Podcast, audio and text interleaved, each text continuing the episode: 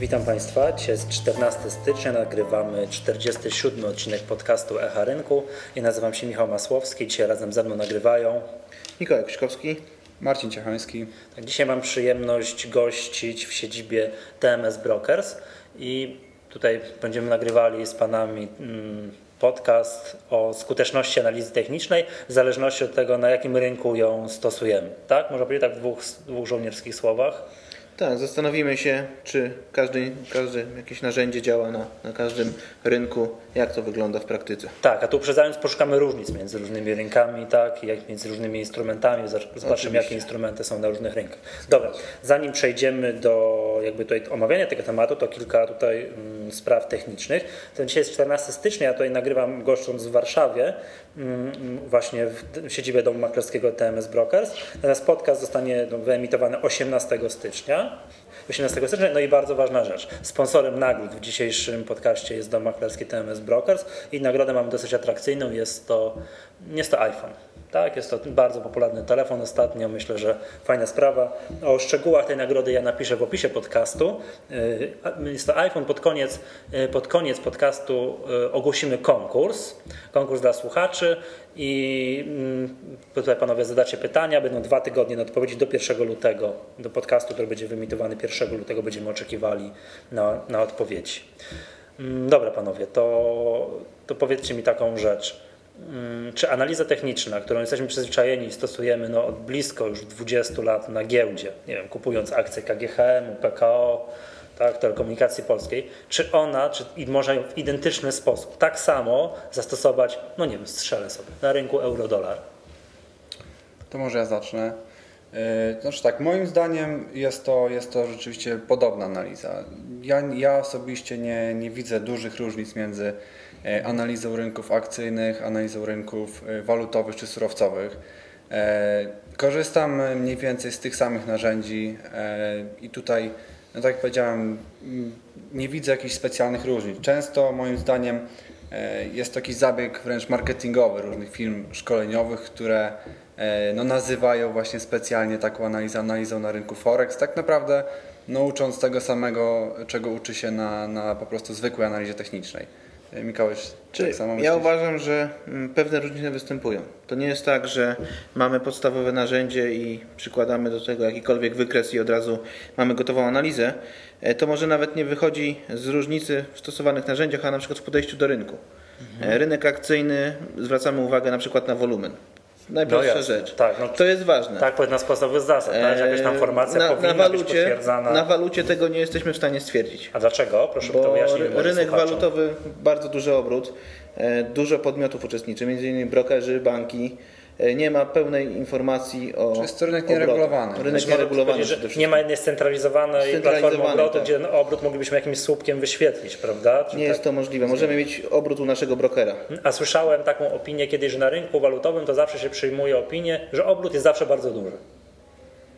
No tak, jest, można tak przyjąć taką opinię, natomiast ona jakby nic nie wnosi prawda, do, do analizy. Do w takim- analizy jest w takim Jeżeli zawsze jest duży obrót, to każdy, każdy ruch powinien być właśnie jakiś taki prawdziwy, a, nie zawsze tak jest. No dobrze, to powiedzcie mi tak, skoro tutaj twierdzicie, że to się tak na, no, trochę różni, ale jednak nie za wiele, czy jak nie wiem, ja powiedzmy sobie na jakichś akcjach, tak, na tym przysłowiem KGHM obserwuję, nie wiem, formację głowy i ramion, bardzo popularna formacja, no i która zapowiada, no jest tak zgodnie, książkowo zapowiada zmianę trendu, czy jeżeli podobną formację zaobserwuję na rynku tam, nie wiem, funt jen, tak, czy to podobnie działa?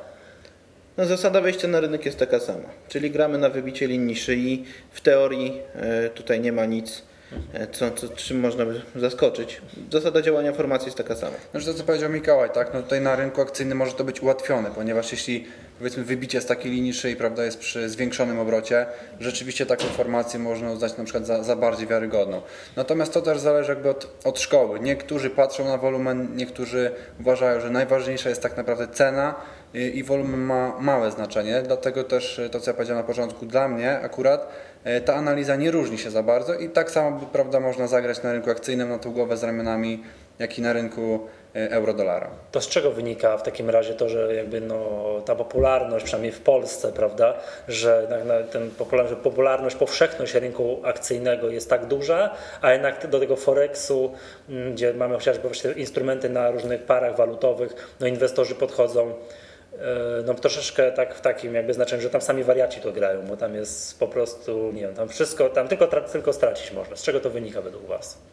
Moim zdaniem jest jedna e, przyczyna, czyli dźwignia finansowa. To, że możemy grać za pomocą tylko i wyłącznie depozytu, prawda? Czyli wystarczy nam 100 zł e, do, do otwierania dosyć dużych pozycji e, i to jest główna przyczyna większości problemów na rynku forex, bo te straty wtedy są dosyć szybkie i nasz rachunek, saldo naszego rachunku na Forexie przy używaniu dźwigni zmienia się bardzo szybko, e, co powoduje, że nasza psychika zaczyna tutaj oddziaływać, bo w analizie technicznej najważniejsze jest opanowanie emocji, czyli robienie to, co widzimy na rynku, to, co nam... Że z gruntu niemożliwe.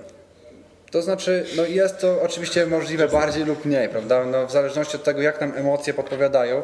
I teraz wiadomo, jeśli nam się szybko zmienia rachunek, prawda, szybko widzimy jakieś straty, no zaczyna nam tutaj ta jednak psychika coś podpowiadać innego, niż wyłączając y, emocje, robiąc czysto analizę techniczną. To nie, da się, nie da się, to, to, muszę zaprotestować, to się nie da. Wyłączyć emocji, no... Ale, Całkowicie wyłączyć emocji się nie da, tak? Natomiast one mogą być mniejsze lub większe, prawda? W zależności od tego, e, jeśli e, gramy właśnie bez dźwigni, te emocje na pewno mogą być mniejsze. Jeśli, te, jeśli, e, zmieni, jeśli wartość naszego rachunku zmienia się mniej więcej tak jak no, akceptowalnie dla nas, prawda, to jesteśmy w stanie wytrwać przy swoich zasadach. Natomiast jeśli, e, tak jak na Forexie, używamy dużej dźwigni finansowej, e, nagle okazuje się, że, że jeśli coś idzie niezgodnie z naszym planem, to tutaj właśnie te emocje zaczynają przeważać. Nie, no podejrzewam, że tak jest. Tak? No, nigdy nie miałem, nie grałem nie na Forexie, ale że spodziewam że im większe, no, natomiast na kontraktach terminowych trochę miałem przyjemność. Też że, trochę emocji też jest. Tak, że im, im, im, im, to, co na akcjach, na rynku kasowym, czyli bez, bez dźwigni jestem w stanie robić, no dosyć spokojnie, ale mimo to z emocjami, to na rynku kontraktów terminowych, no mam wrażenie, że te moje emocje są wprost proporcjonalne do dźwigni. Ja tutaj się jeszcze z Panem tak. zgodzę, Panie Michale. Właśnie a propos tych emocji, nawet w jednym z artykułów e, tak, to poruszyłem to. Pan Mikołaj pisze właśnie, artykuły do akcjonariusza. Moim zdaniem nie da się emocji wyłączyć całkowicie. E, trzeba je się nauczyć kontrolować. I to jest chyba najtrudniejszy taki mm, element inwestowania, pomijając oczywiście analizę techniczną, bo nauczyć się formacji to nie jest trudne. Otwieramy książkę i, i widzimy, uczymy się, obserwujemy wykres. Natomiast zagrać na te formacje, tak jak. Tak, wiedzieć, a później to trzeba, zrobić. E, należałoby może, bo, bo czasami też gramy na formacje poprawne i tracimy pieniądze, bo, bo rynek tą formację zignorował, ale wtedy przynajmniej wiemy, że to było e, poprawne, powiedzmy mądre, mądra strata, a, a emocje, e, no nie da się ich wyłączyć i nawet najwięksi jacyś gracze też mają emocje, które muszą kontrolować. Ja bym chciał może taką szybką jakby radę od razu dotyczącą właśnie tego tematu, o którym rozmawiamy, którą też ostatnio coraz bardziej zauważamy, że no, działa bardzo pomocnie właśnie w wyłączaniu emocji, w patrzeniu na rynek, e, no, mniej emocjonalnie. To, to jest spisywanie swoich analiz na, na papierze, tak? Czyli na przykład raz w tygodniu robimy sobie analizę i później trzymamy się tego, co, co jest tam napisane. E, bo jeśli tego nie zrobimy, nam się wydaje często, że to ma małe znaczenie, bo my pamiętamy, co sobie zrobiliśmy w poniedziałek. Natomiast jeśli tego nie zrobimy, bardzo często tak naprawdę analizujemy rynek w tym momencie, w którym się dzieje, zapominamy o tym, co wcześniej sobie ustaliliśmy. Tak bardzo, bardzo intuicyjnie, a nie w sposób jakiś tam usystematyzowany, tak? Tak. Nawet sami w naszej praktyce, prawda? Odkąd tutaj Oczywiście. spisujemy sobie różne analizy, trzymamy się tego dosyć sztywno. E, spisujemy, najczęściej sobie robimy takie analizy raz w tygodniu e, i wyniki znacznie się poprawiły, naprawdę. To jest taka rzecz, która właśnie pozwala w dosyć e, szybki sposób te emocje troszeczkę wyłączyć. Czyli nawet jak coś się dzieje na rynku, zaczynamy powiedzmy panikować, otworzymy sobie te nasze spisane analizy z poniedziałku na przykład i widzimy, że tak naprawdę y, żadne poziomy, których sobie spisaliśmy, nie zostały wybite, więc spokojnie popatrzmy dalej. Być może za 10 pipsów znaczy, jest... Dalej się pocimy, dalej tracimy pieniądze, ale już spokojnie. No, znaczy wiemy, że rynek nie zrobił nie czegoś, co wcześniej założyliśmy, że zmienia nasz e, pogląd na dany wykres. To jest to, co ja chciałem też poruszyć, czyli ja to nazywam odrabianie pracy domowej. Mhm. Musimy Aha. odrobić pracę domową, czyli e, przeczytać wykres, zobaczyć, gdzie mamy ważne poziomy, które zmieniają obraz rynku i dopóki nie nastąpi zakładana przez nas jakaś zmiana układu na, na wykresie, trzymać się dalej swojej analizy. Troszkę odbiliśmy od tematu, bo mieliśmy mówić o różnicach w analizie technicznej między różnymi rynkami, ale to może i dobrze, to jeszcze pociągnijmy może ten temat jakby bycia tego skutecznym, temat co zrobić, żeby choć troszkę stać się lepszym inwestorem. Ja kiedyś podzielił się taką opinią, opinią na jednym ze szkoleń z psychologii inwestowania, akurat Grzesiek Zalewski opowiadał, że trzeba na przykład codziennie zapisywać w notesiku, tak, w notesiku e, wartość rachunku. Codziennie tak? Po to, żeby właśnie nie oszukiwać, że jak jest strata, to ja zapominam, tam nie zaglądam i tak dalej, prawda? Także, no nie wiem, tak sugerował takie, no nie odwracanie się od strat. Znaczy być może jest to, jest to dobre. Ja uważam, że każdy jednak troszeczkę tutaj indywidualnie ma swoje jakieś metody. Dla niektórych to będzie pomocne, e, dla niektórych będzie pomocne właśnie na przykład spisywanie tych zasad, e, tego co widzimy na rynku nie co tydzień, tylko codziennie. No niestety analiza techniczna właśnie ma to do siebie, że ona jest, każdy ją robi troszeczkę inaczej. Tutaj nie ma jednej metody, prawda, na rynku analizy technicznej, że właśnie stosujemy to, to i to i to jest skuteczne. Jest mnóstwo książek, jest mnóstwo szkoleń, e, kursów i często właśnie nauka analizy technicznej to jest wybieranie po jakimś jednym malutkim kawałeczku z wielu książek, z wielu szkoleń i składanie tego e, w sposób taki właśnie odpowiedni dla siebie, tak jak chcemy my to stosować. Tak jak powiedziałem, nie ma jednej metody i uważam też nie ma jakby jednej też metody właśnie radzenia sobie choćby właśnie z poprawiania tych wyników, że, że tutaj spisywanie. No myślę też tak, nie wiem, i plus doświadczenie, prawda? Bo to co tutaj pan, pan mówi, panie Mikołaju, że okej, okay, że tam jakieś formacji, coś tam możemy się nauczyć z książek, ze szkoleń i tak dalej, no ale jakby tej, tej sztuki, chociaż częściowego opanowywania tych emocji, tak, bo jak wiem, wyłączyć się nie da, ale chociaż częściowo opanować, no mam wrażenie, to już po prostu doświadczenie. Tak, bo to też warto wspomnieć, że tak, generalnie na sukces na rynku Forex i na każdym innym składa się wiele rzeczy i one są jakby nierozdzielne. A to jest tylko jednym e, z, jakby z czynników. Tak? Do tego dochodzi jeszcze zarządzanie kapitałem, doświadczenie. Zarządzanie kapitałem tak samo ważne, o ile nie ważniejsze niż analiza techniczna. Dokładnie. Nie, nie można osiągnąć sukcesu bez któregoś z tych czynników, prawda? Czyli ja uważam, że nawet bez AT, bez analizy technicznej nie można osiągnąć sukcesu na rynku. Nie można osiągnąć też bez zarządzania kapitałem, ale również moim zdaniem istotne jest doświadczenie i szczęście. Niektórzy tutaj uważają, że nie, że tutaj jest to, że da się tego wyuczyć, że szczęście jest niepotrzebne. Ja uważam, że jednak troszeczkę szczęście jednak tutaj też jest mimo wszystko potrzebne. Ale to już takie mam wrażenie, że takie czynniki jest para psychologii, troszkę jeszcze układ gwiazd by się dobry znaczy, przydał. Szczęścia nikomu nie można udowodnić, bo tak. nigdy nie powie, że mam szczęście, tylko powie, że dokonał bardzo dobrej analizy rynku. Natomiast no, na pewno też czasami przydaje się trochę właśnie szczęścia, wejście w dobrym momencie na rynek. Potem dużo ułatwia grę. Jak już mamy dobrą pozycję, łatwiej na przykład tylko zacieśniać stop lossy, czy, czy łatwiej dokładać do, nowe pozycje. I, i... Czyli kilka tych elementów. Po pierwsze metoda, poprawna metoda wynikająca z analizy technicznej, tak? czyli jak, tak jakbyśmy grali cały czas nie wiem, na rynku kontraktów terminowych jednym kontraktem. Tak, ona musi nam długoterminowo przynosić być na plusie punktowo. Tak, muszą to być zasady po prostu, mhm. których się, się trzymamy, tak? Mhm. Czyli właśnie wynikające, to właśnie wynika z doświadczenia tak naprawdę, bo, bo te zasady, które właśnie mamy na przykład spisane, najczęściej właśnie wynikają z doświadczenia, tak więc najważniejsze są te trzy elementy właściwie. Analiza techniczna, doświadczenie i zarządzanie kapitałem. Mhm, dobra, a to powiedzmy o tym wyborze właśnie tych metod, tych metod tak? czy ten pierwszy, tak? dobra metoda wynikająca z analizy technicznej. Czy ona w zależności od rynku, na którym operujemy, tak, czy tam nie wiem, na rynku akcji, kontraktów terminowych na WIG20, na złocie, bardzo popularne podobno ostatnio, czy tam na, nie wiem, na jakiejś parze walutowej, czy to się różni?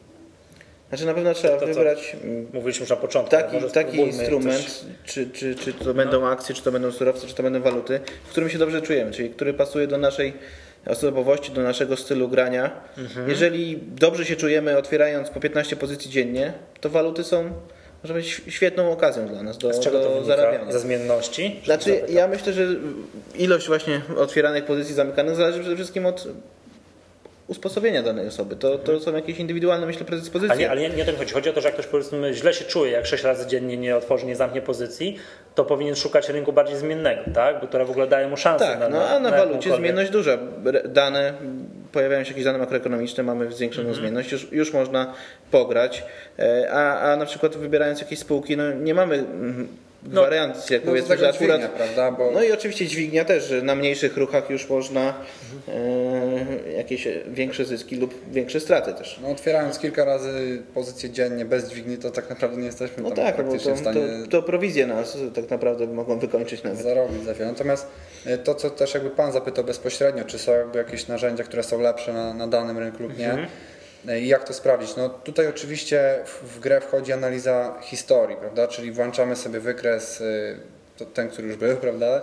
Do tyłu się cofamy e, i patrzymy właśnie jak na danym rynku na przykład dana średnia się zachowuje. Czyli tutaj na przykład można, my często korzystamy na rynkach surowcowych ze średniej e, 40-okresowej. czy Znaczy, znaczy na tym złocie przysłowiowym, Na przykład na tak, złocie. takie modne ostatnio. Tak, Tak, I, I jeśli sobie włączymy właśnie wykres historyczny na wykresie tygodniowym, w skali tygodniowej, włączymy tą średnią 40-tygodniową ruchomą, okazuje się, że no, bardzo często właśnie ta średnia wyznaczała różne dołki, tak, na przykład korekt, e, generalnie też jej nachylenie wzrostowe na przykład może nam sugerować to, że rynek cały czas jest w trendzie wzrostowym na przykład, a kiedy zaczyna się e, zawracać w dół, że A jak, da- a jak daleko powinniśmy się, na, na nie wiem, weźmy to złoto, ten przykład Mhm. złota i tą średnią 40-sesyjną, to rozumiem, że to jest wybór 40, a nie 15, ani 60, to jest jakiś tam, no nie wiem, no wynik obserwacji, że akurat taka średnia na takim rynku dobrze się sprawdza, tak? Zgadza się, tak. Jak daleko powinniśmy się cofać? Bo domyślam się, że obserwowanie cen złota z okresu międzywojennego jest bez sensu, tak? Nie, to, to zawsze chodzi o. o to, to, to, jest za- tak to, to bezpośrednia-. Nie, nie ma takiej reguły. Po prostu musimy zobaczyć, ile razy na przykład ostatnio rynek y, respektował taką średnią, prawda? Czyli na przykład jeśli on Mhm.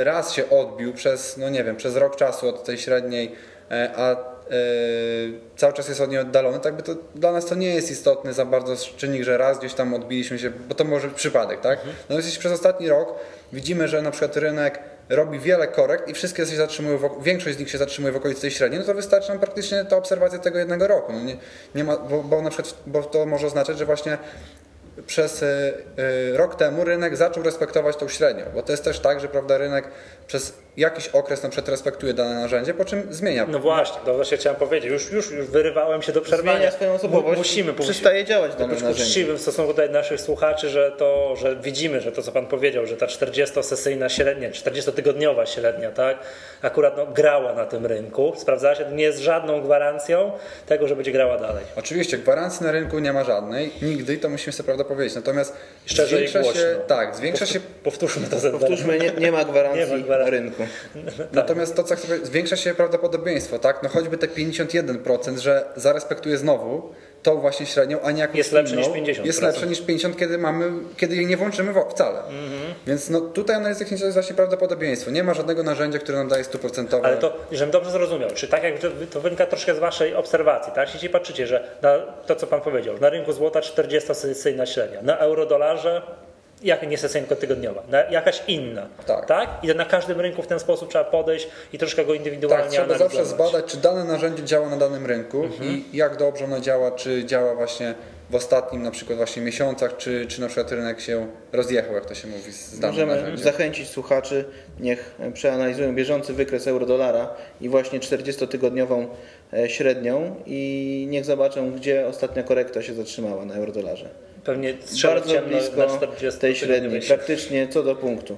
I ta średnia też historycznie na euro-dolarze dosyć dobrze działała, co nie mówi nam nic poza tym, że rynek miał, prawda, miał szansę się tam zatrzymać i na razie się zatrzymał. Nie, to teraz na przykład przypominam sobie, jak czytam jakieś komentarze w prasie, jak na przykład w Stanach Zjednoczonych Standard Poor's przebija jakąś 200-sesyjną średnią. Amerykanie strasznie na to patrzą. Za To jest, każdym to razem. jest jak- odpowiednik Zgadza się. 40-tygodniowej średniej. Tak, za każdym razem jak Standard Poor's przebija 200-sesyjną średnią, to jest wielkie halo, czy to przebije, nie przebije i oni już generalnie dużo osób na to gra. Potocznie się mówi, że to jest rozgraniczenie między Hossą a Bessą. No, 200, tak, ok- na, 200 na Standard Poor's. Tylko, tak. żeby nie było jakby nieporozumień, to nie jest tak, że jeśli rynek dotyka do średniej, to my na przykład od razu otwieramy pozycję.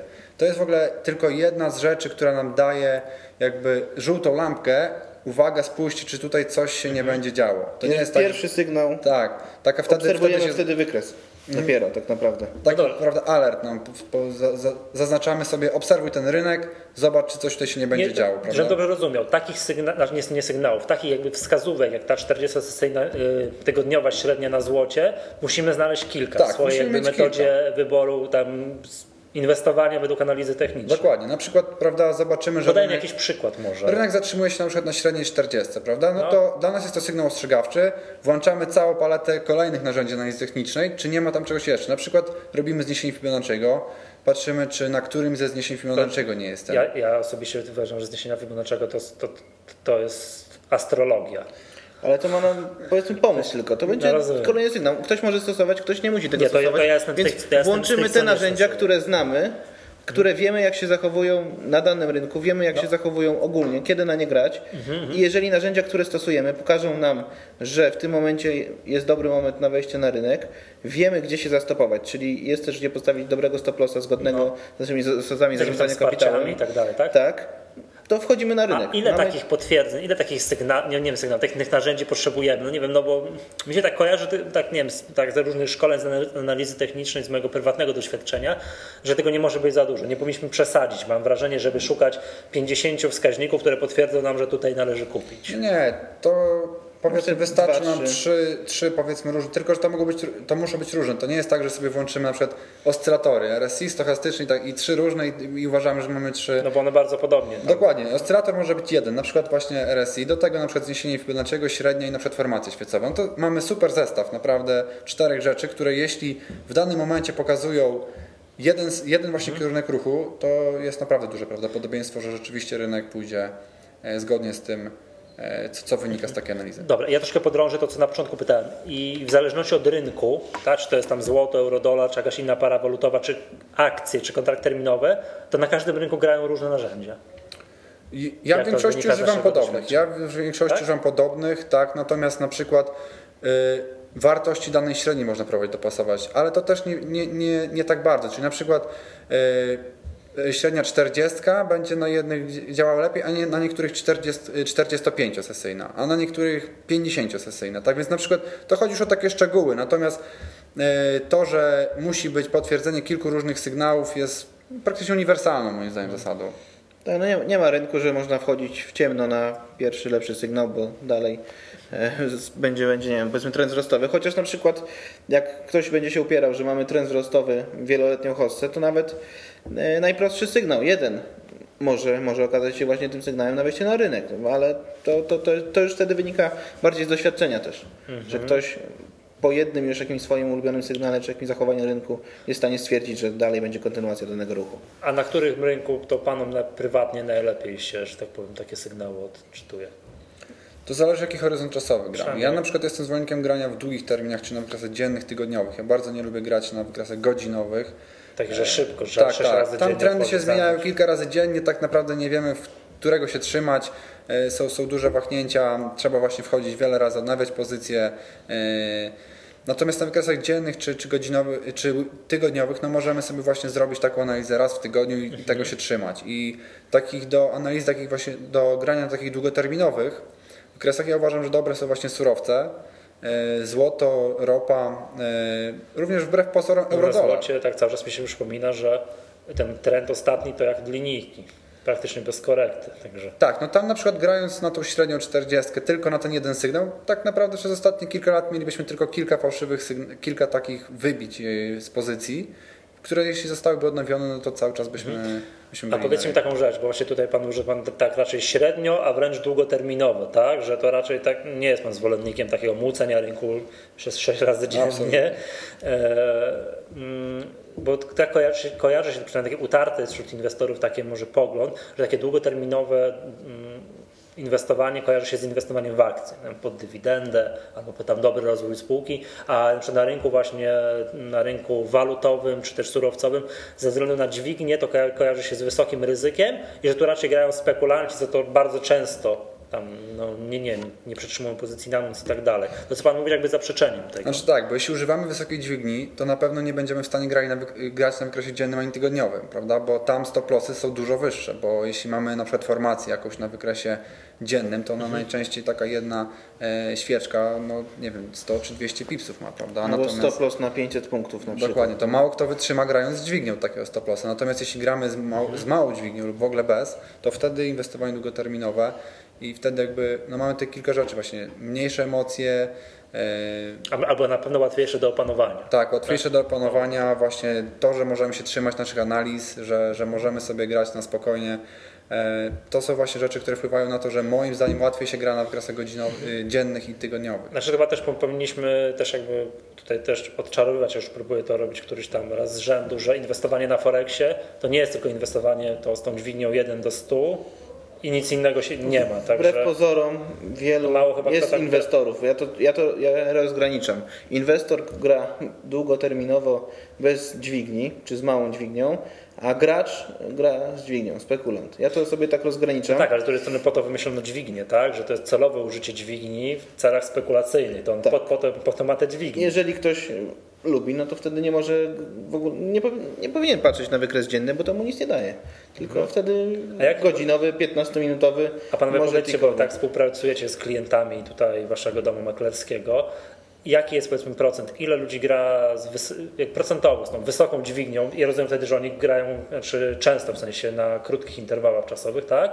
A jaki procent no to stosuje mniejszą dźwignię i tam troszeczkę na dłużej nie wiem, otwiera jakieś instrumenty? To znaczy, my współpracujemy z firmami, jesteśmy w departamencie, który współpracuje Aha. z firmami, tak więc y, tam wiadomo, z założenia praktycznie nie używamy takich krótkoterminowych pozycji. Oni raczej w rynek walutowy do hedżowania się, tak? Dokładnie i tam właśnie też jak najbardziej się sprawdza to, o czym mówiliśmy, czyli długie terminy i, i rzeczywiście taka analiza właśnie w długich terminach jest e, dużo skuteczniejsza. To, też te firmy często odczuwają właśnie to, że e, takie długie terminy są tak naprawdę lepsze do, do, do analizowania. Natomiast z pewnych obserwacji można założyć, że większość jednak e, uczestników rynku walutowego gra na dużej dźwigni, e, a, a tacy długoterminowi gracze, którzy się nie lewarują mocno, to są jednak w mniejszości. To z pewnością takie założenie można przyjąć i, i myślę, że tutaj się dużo nie mylę teraz. Tak, no ale słuchajcie, bo kiedyś pamiętam, nie wiem skąd te dane są, ale słyszałem o takich statystykach rynku terminowego na giełdzie, na, na, na naszym jedynym kontrakcie terminowym, znaczy no nie jedynym, a tym najbardziej popularnym kontrakcie terminowym WIG20, że przeciętny czas życia, nie że przeciętny czas przetrwania inwestora indywidualnego na rynku terminowym to jest 6 miesięcy.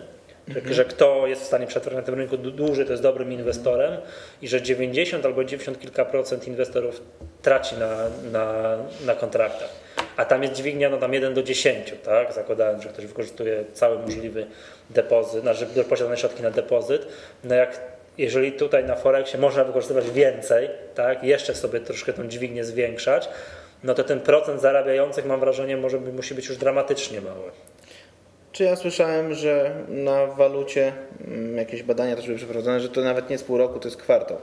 Że jeszcze szybciej. To znaczy- Jeszcze szybciej, więc yy, To na nie te jest dźwignia dobra. widać, że Panie- jednak Panie Mikołaj, to nie jest dobra reklama teraz waszego domu maklerskiego. Natomiast no, my zachęcamy akurat właśnie No. do takiego średnio długoterminowego podejścia, zdrowego do rynku. Mhm. E, i, i, I tak jak już wcześniej mówiłem, wbrew pozorom są inwestorzy, którzy już mają od wielu, wielu lat rachunki i utrzymują się na Tak, walucie, bo to nie wynika z bo tego, mają że... zdrowe podejście do rynku. Ale nie inwestują też z dźwignią 1 do 100. No, Najczęściej- starają się wtedy ograniczać właśnie dźwignię. To nie wynika, że to, że sporo osób traci, nie wynika z tego, że, że rynek jest właśnie jakiś nie wiem, wyjątkowo złośliwy na przykład. E, Tylko właśnie z nieodpowiedniego przygotowania tak naprawdę e, wielu inwestorów. Wielu inwestorów przeczyta jedną książkę, czy pójdzie na, na jeden kurs i oni uważają już się tutaj za, za jakby przygotowanych do, do rynku, znających analizę techniczną, a tak naprawdę no mówię, ani nie mają doświadczenia, ani zarządzania kapitałem, e, od razu przechodzą na największe dźwignie właśnie możliwe. Tak więc nie mając y, właśnie poukładanego tych wszystkich klocków, o które mówiłem, że są potrzebne do osiągnięcia sukcesu, już grają na wysokich dźwigniach. Tak więc to nie wynika, sporo powiedzmy tych strat, które w tych różnych badaniach jest ukazywanych, nie wynika, tak jak powiedziałem, z, z jakiegoś rynku, uważam tylko z nieprzygotowania odpowiedniego Aha, e, inwestorów do, że na do tym grania. rynku tylko same rekiny giełdowe i po prostu pożerają dron, tylko z tego, że te inwestorzy sami dają się pożreć. Dokładnie, no tak powiedziałem, tutaj marketing niestety wielu szkoleń, prawda, zachęca, że Zobacz, to będzie łatwe, to będzie Tak, szybko. że, że na, na szkoleniu to wszystko zawsze wygląda pięknie, prawda? Mhm. I, i, I wielu inwestorów no, wręcz się, się pali, żeby już wejść, Ja wrócić do domu i wejść, wejść na rynek. Ja słyszałem jakąś taką opinię Jarka Augustynowicza, nie wiem czy panu, czy znacie, tam ten chłopak, który zajął trzecie miejsce w Parkiet Challenge w kategorii Futures, tam 1000% zrobił 3 miesiące. On mam taką opinię, że większość inwestorów, którzy inwestują na kontrakty terminowe i szybko tak zerują się, to są ci, którzy nie poradzili sobie na akcjach. Tak grają, tak, tak grają, coś im nie idzie. Nie, to jest nudne, no ile tak można grać, tak? To Pozwolę sobie pograć na kontrakty terminowe, to będzie, to będzie szybko, tak, tutaj zawsze gdzieś można dzięki tej zmienności i znaczy dźwigni myślę, że właśnie sobie. pozorna taka łatwość wynikająca z dużej zmienności i dźwigni też pewnie jest właśnie e, elementem, którymi, przez który inwestorzy ponoszą stratę. A tutaj jeszcze nawiążę do tego cyklu życia mm, klienta na, na Forexie, że to są te trzy, miesiące, tak jak słyszałem. E, To właśnie wynika moim zdaniem z tego, że na, na walucie tak naprawdę jest też e, łatwiej, ła- łatwiejsza dostępność do tego rynku. Mniejsze koszty uczestnictwa w rynku, czyli mniejsze depozyty. No tak, bo jest 1 do 100, tak? Łatwiej, jest- łatwiej otworzyć rzeczywisty rachunek na Forexie bez właśnie odpowiedniego przygotowania i to wielu, wielu inwestorów popełnia taki błąd, że za szybko wchodzi z kapitałem od razu na, na, na rynek z dużą dźwignią. Mhm, czyli jednak edukacja. Tak, analiza techniczna wymaga czasu. No to, to jest jednak y, to jest jednak dosyć istotny, istotna kwestia, że no tutaj musimy zdobyć powoli właśnie doświadczenie, y, analizując nas- nasze transakcje, które zrobiliśmy, szukając błędów, ucząc się na innych błędach. No To, to nie jest tak, że właśnie, że my sobie wejdziemy i, i od razu już y, znamy kilka narzędzi i, i możemy je stosować. No tutaj tak jak powiedziałem, Lata. Tak, nie, nie, nie ma nic na szybko. dokładnie, nie ma nic na szybko. No i Ja mhm, przytoczę takie wyniki naszego, no, na, na, naszego badania. My robimy jako Stowarzyszenie Inwestorów Indywidualnych ogólnopolskie badanie inwestorów, gdzie przepytujemy tych inwestorów. E, No i tam między innymi przepytujemy ich z, z wartości portfela, no i okazuje się, a i też przepytujemy ich, jak długo inwestują na giełdzie. I okazuje się, że to jest mniej więcej skorelowane, tak, że i grupa inwestorów, która posiada in, y, portfele o dużej wartości, na powyżej 500 500 tysięcy złotych, to oni są generalnie na rynku długo. Tak? A ci, którzy posiadają mniejsze portfele, na przykład poniżej 50 tysięcy, poniżej 10 tysięcy, to oni są na rynku krótko. Także nie ma cudów. Nie, nie ma in- inwestorzy, którzy na przykład są na rynku do 5 lat, to tam praktycznie nie ma wśród nich takich, którzy mają portfele powyżej 500 tysięcy złotych. Tylko pokazuje jakby, że no praca na giełdzie, znaczy może praca, mm, że inwestycja na giełdzie jest ciężką pracą. O, jest, Tak. jest ciężką pracą i się trzeba nieźle napocić, żeby zbudować bardzo poważny, nie jakiś większy, większy kapitał. dokładnie, to, to, to nie jest... się nas dobijać tutaj. Yeah. To Nie, nie nie jest, damy się jeszcze chwilę nagramy. to nie jest rozrywka właśnie, bo takie inwestowanie intradejowe, zabawa, niektórzy właśnie mogą to traktować jako zabawa, Dos- dos- dos- dostarczy jakiejś adrenaliny, daje duże poczucie satysfakcji, prawda, jeśli nam się uda na szybko coś tutaj zarobić. Natomiast takie prawdziwe inwestowanie to jest wręcz, to jest wręcz często nudne, prawda, bo my musimy robić żmudną pracę, my musimy się tego trzymać, e, my musimy czekać długo na efekty. To nie jest takie jak, jak e, to nie jest aż tak zabawne, powiedzmy, dostarczające tak wielu emocji. To jest taka praca tak naprawdę, to A co Pan powiedzcie mi, powiedział. Jakie jest Wasze zdanie na temat automatycznych systemów transakcyjnych? Czyli jak ktoś podpina jakiś komputer pod, na przykład, no, no, pod, jakiś, pod jakiś system giełdowy. Że gdzieś czytałem, yy, też są badania, że, na że na Wall Street, czy na, tej, na, na, na, na giełdzie w Nowym Jorku, za ponad 50% obrotu odpowiadają już komputery. To znaczy to chyba raczej chodzi o y, komputery, które wykorzystują różne nierówności rynkowe, jakiś ar- Nieefektywności arbitraż. jakieś. Tak, Myślę, że to chyba No, tutaj Fundusze hedgingowe, Tak, wiem, że tam, tak, tak. tam przodują jakieś szybkie transakcje koszykowe. to- tak, tak. zawyżają właśnie statystykę. tak. Tu nie chodzi o takie inwestowanie za pomocą tych systemów transakcyjnych. Moje podejście do systemów transakcyjnych jest oczywiście negatywne. Nie, nie znam e, żadnego systemu jakiegoś dobrego, takiego automatycznego. E, No i, i tutaj też gdzieś czytałem, nie No to pan doktor Tomasz Filipiak, z którym nagraliśmy podcast podczas naszej konferencji Profesjonalny Inwestor, teraz by wszedł z panem w ostrą polemikę. To znaczy tak, ja gdzieś czytałem dosyć mądre stwierdzenie, już nie pamiętam gdzie, prawda? Jest na rynku bardzo dużo funduszy inwestycyjnych, właśnie hedgingowych, które mają ogromne kapitały, prawda? Czy jeśli by były skuteczne systemy inwestycyjne, no to przecież takie fundusze by takie y, systemy inwestycyjne od razu wykupywały tak i tylko tak inwestowały, więc one by nie były sprzedawane za 100 czy 200 zł inwestorom w internecie, tak jak jest to robione. Tylko to by kosztowało naprawdę grube miliony i, i, i No. inwestowałyby się, interesowałyby się nim poważne instytucje finansowe, a nie właśnie sprzedaż. To ja akurat To ja jest- znam opinię taką, że najlepsze są takie, które ktoś sobie sam opracuje i stosuje tylko sam dla siebie. Ale tu wracamy do ważnej kwestii, że e, to też jest bardzo dużo pracy, żeby opracować system e, transakcyjny, który będzie zarabiał i będziemy wiedzieli, jak on działa. E, I gdy zmieni się osobowość rynku, to będziemy umieli go zoptymalizować, e, żeby on dalej chodził. tak, tak, Więc tak, bo to- tutaj myślę, że akurat To, to, to system się, że... może będzie działał, jeżeli ktoś poświęci na niego e, bardzo, bardzo dużo pracy, będzie się na tym znał, e, ale też nie ma gwarancji, że rynek nie zmieni osobowości i system działający przestanie działać. Nie, to oczywiście to właśnie to z panem doktorem Tomaszem Filipiakiem, który jakby specjalistą, on gra za pomocą tego typu metod, takich automatycznych systemów transakcyjnych, no to on właśnie że to jest bardzo ciężkie. No i też jakby to, że raz dobrze opracowany system, no to nie jest żadną gwarancją, to, że on będzie do To nie nieskończoności, automat. do nieskończoności działał, że to jest jakby ciągła, e, ciągła praca. A powiedzcie mi jeszcze panowie coś takiego, co sądzicie o, o czymś takim, że taki inwestor, który aktywnie gra, tak powiedzmy ma dobrą jakąś metodę, prawidłowo zarządza kapitałem, czy on powinien bądź nie powinien, jaka, jaki jest wpływ czytania opinii innych analityków na temat, no nie wiem, stanu rynku, tak? Czy ja uważam, Niezależnie od tego, na jakim rynku dany inwestor operuje. ja uważam, że czytać opinie można, natomiast e, zawierać transakcje pod te opinie jest dużym błędem. E, no, tak samo jak doszukiwanie się e, pewnych jakichś sygnałów technicznych właśnie w oparciu o czyjąś opinię. Jeżeli teraz internet, no, bardzo szybko rozwinęły się różne, różne, o tematyce fora internetowe, gdzie możemy znaleźć i analizę techniczną, i fundamentalną, analizę spółek. E, Natomiast e, wartość często materiałów prezentowanych na, w internecie jest, jest niewielka, bo Znaczy no tak, to jest też prawda, że teraz każdy w 5 minut może założyć sobie bloga i grać tam eksperta. tak, no i prawda? my nie wiemy, ile taka osoba prowadząca e, blog ma doświadczenia, czy ona w ogóle kiedykolwiek otworzyła pozycję na rynku, czy tylko o tym pisze. To jest bardzo ważne, bo doświadczenie, emocje, to wszystko, żeby opanować, e, to nie starczy czasu na napisanie bloga, który będzie bardzo dobry, chyba że to będzie nasza praca, tym się będziemy zajmować, ale to wtedy nikt tego nie zrobi za darmo. Znaczy mi na przykład przeszkadza y, czytanie y, jakby analiz, y, opinii ludzi, który, którzy analizują rynek troszeczkę inaczej niż ja. Y, nie wiem jak to działa, natomiast po takich różnych analizach gdzieś tam to w głowie zostaje i później ciężko jest jednak o tym zapomnieć, że a być może rzeczywiście ktoś tam miał rację pisząc to i to. Pół, cały internet pisze, że będzie rosło, a ja osobiście uważam, że Tak, będzie spadało. No to tak. jak? To nawet nie, nie musi być cały, nawet jedną analizę gdzieś się przeczyta, ktoś tam jakoś zawsze, tak, ktoś zawsze jakoś argumentuje i, i zawsze gdzieś to pozostaje, więc ja na przykład tylko takie staram się wynajdywać jakby analizy, które analizy, y, osób, które analizują rynek w podobny sposób niż ja, które korzystają z podobnych analiz niż ja, które grają e, na podobnych interwałach e, czasowych jak ja, tak więc analizy, które rzeczywiście mogą gdzieś mi wskazać to, co ja na przykład zrobiłem źle, to, czego nie zauważyłem, ale nie jakieś całkowicie obce analizy, których nie rozumiem i z których tylko wyciągam ostatnie zdanie, że kup lub sprzedaj. To, to, to w ogóle jest dla mnie bardzo przeszkadzające. No rozumiem.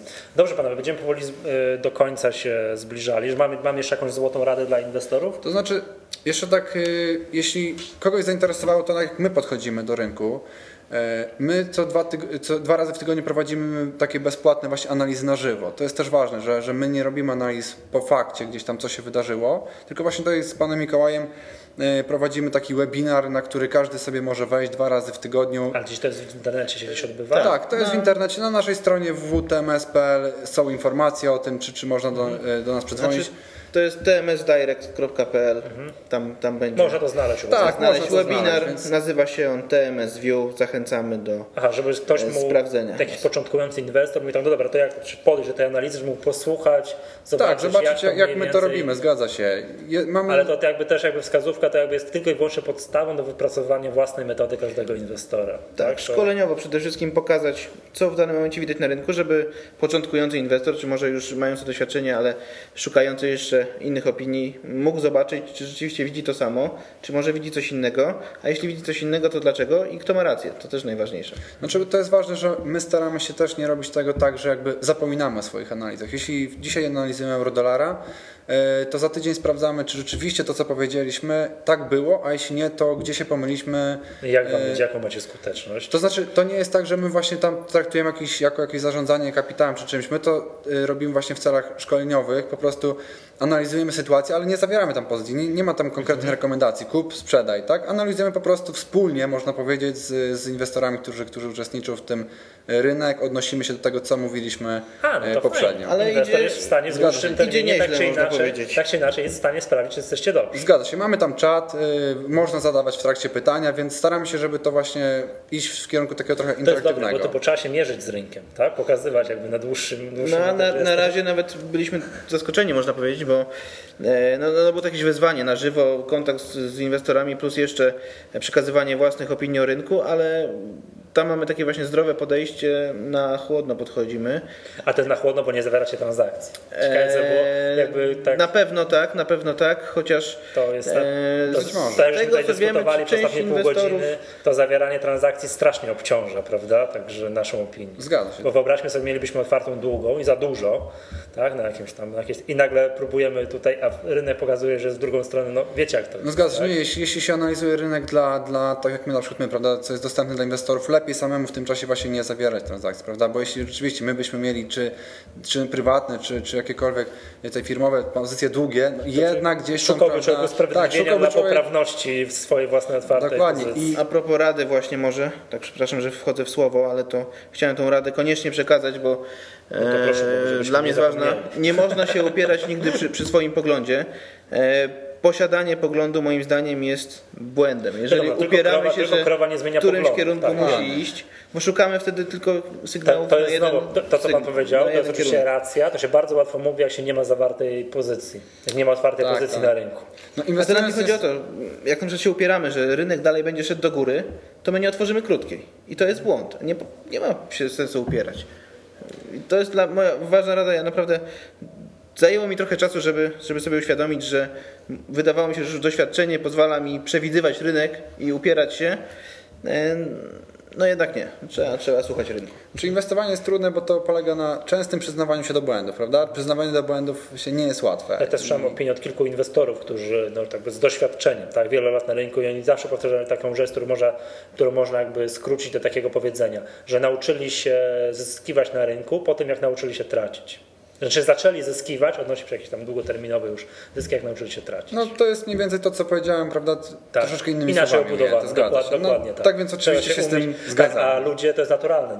Każdy tak, jak chce Tak, mieć szukamy usprawiedliwienia na zewnątrz i Tak, tak ja- dalej. tak, Rzadko się kiedy sami potrafimy przyznać, Przyznać do że, błędu, że dokładnie, tak, bo ja mam się. zawsze rację. Zgadza Tak, się. ja, ja nie lubię przyznawać się do I błędu. dlatego analiza jest technicza trudna, prawda? Tak bo jednak i generalnie inwestowanie, bo tam no, nie da się inwestować nie popełniając błędów. Dobra. To jest Mhm, Okej, dobrze, to, to co, przechodzimy do konkursu. Ja tylko tu przypomnę, że tak jak mówię, nagrywamy 14 stycznia, ale y, podcast ukaże się 18, a wyniki tego konkursu będziemy ogłaszali no, na żywo, tak? Pier- 1 lutego, czyli będzie dwa tygodnie będziemy, będą mieli Państwo na przesłanie odpowiedzi i co, iPhone, tak? Jakiś, będziemy mieli iPhone. Tak, zwycięzca będzie mógł sobie na, na nim przyglądać kursy rynkowe tak, choćby tutaj na Tak, też, bardzo ostatnio mod, modna, na bieżąco z rynkiem. modna zabawka, będzie można na wakacjach dalej inwestować. To nie wiem, czy to jest potrzebne. A akurat wtedy na wakacje to chyba Lepiej lepiej nie tego iPhone'a nie brać. którzy muszą, więc Nie, nie, aha, nie, przepraszam, niektórzy muszą, są tak uz- uzależnieni. Dobrze, panowie, e, to wiem, że są dwa pytania, tak? Mamy dwa pytania dla Państwa. Tylko tu, jeszcze tu dodam, odpowiedzi na te pytania bardzo proszę tradycyjnie przysyłać do mnie na adres podcast.si.org.pl. Czekamy dwa tygodnie. Proszę bardzo, o, proszę o te pytania. Pytania nie są trudne. Pierwsze to, kogo należy wskazać jako twórcę myśli analizy technicznej.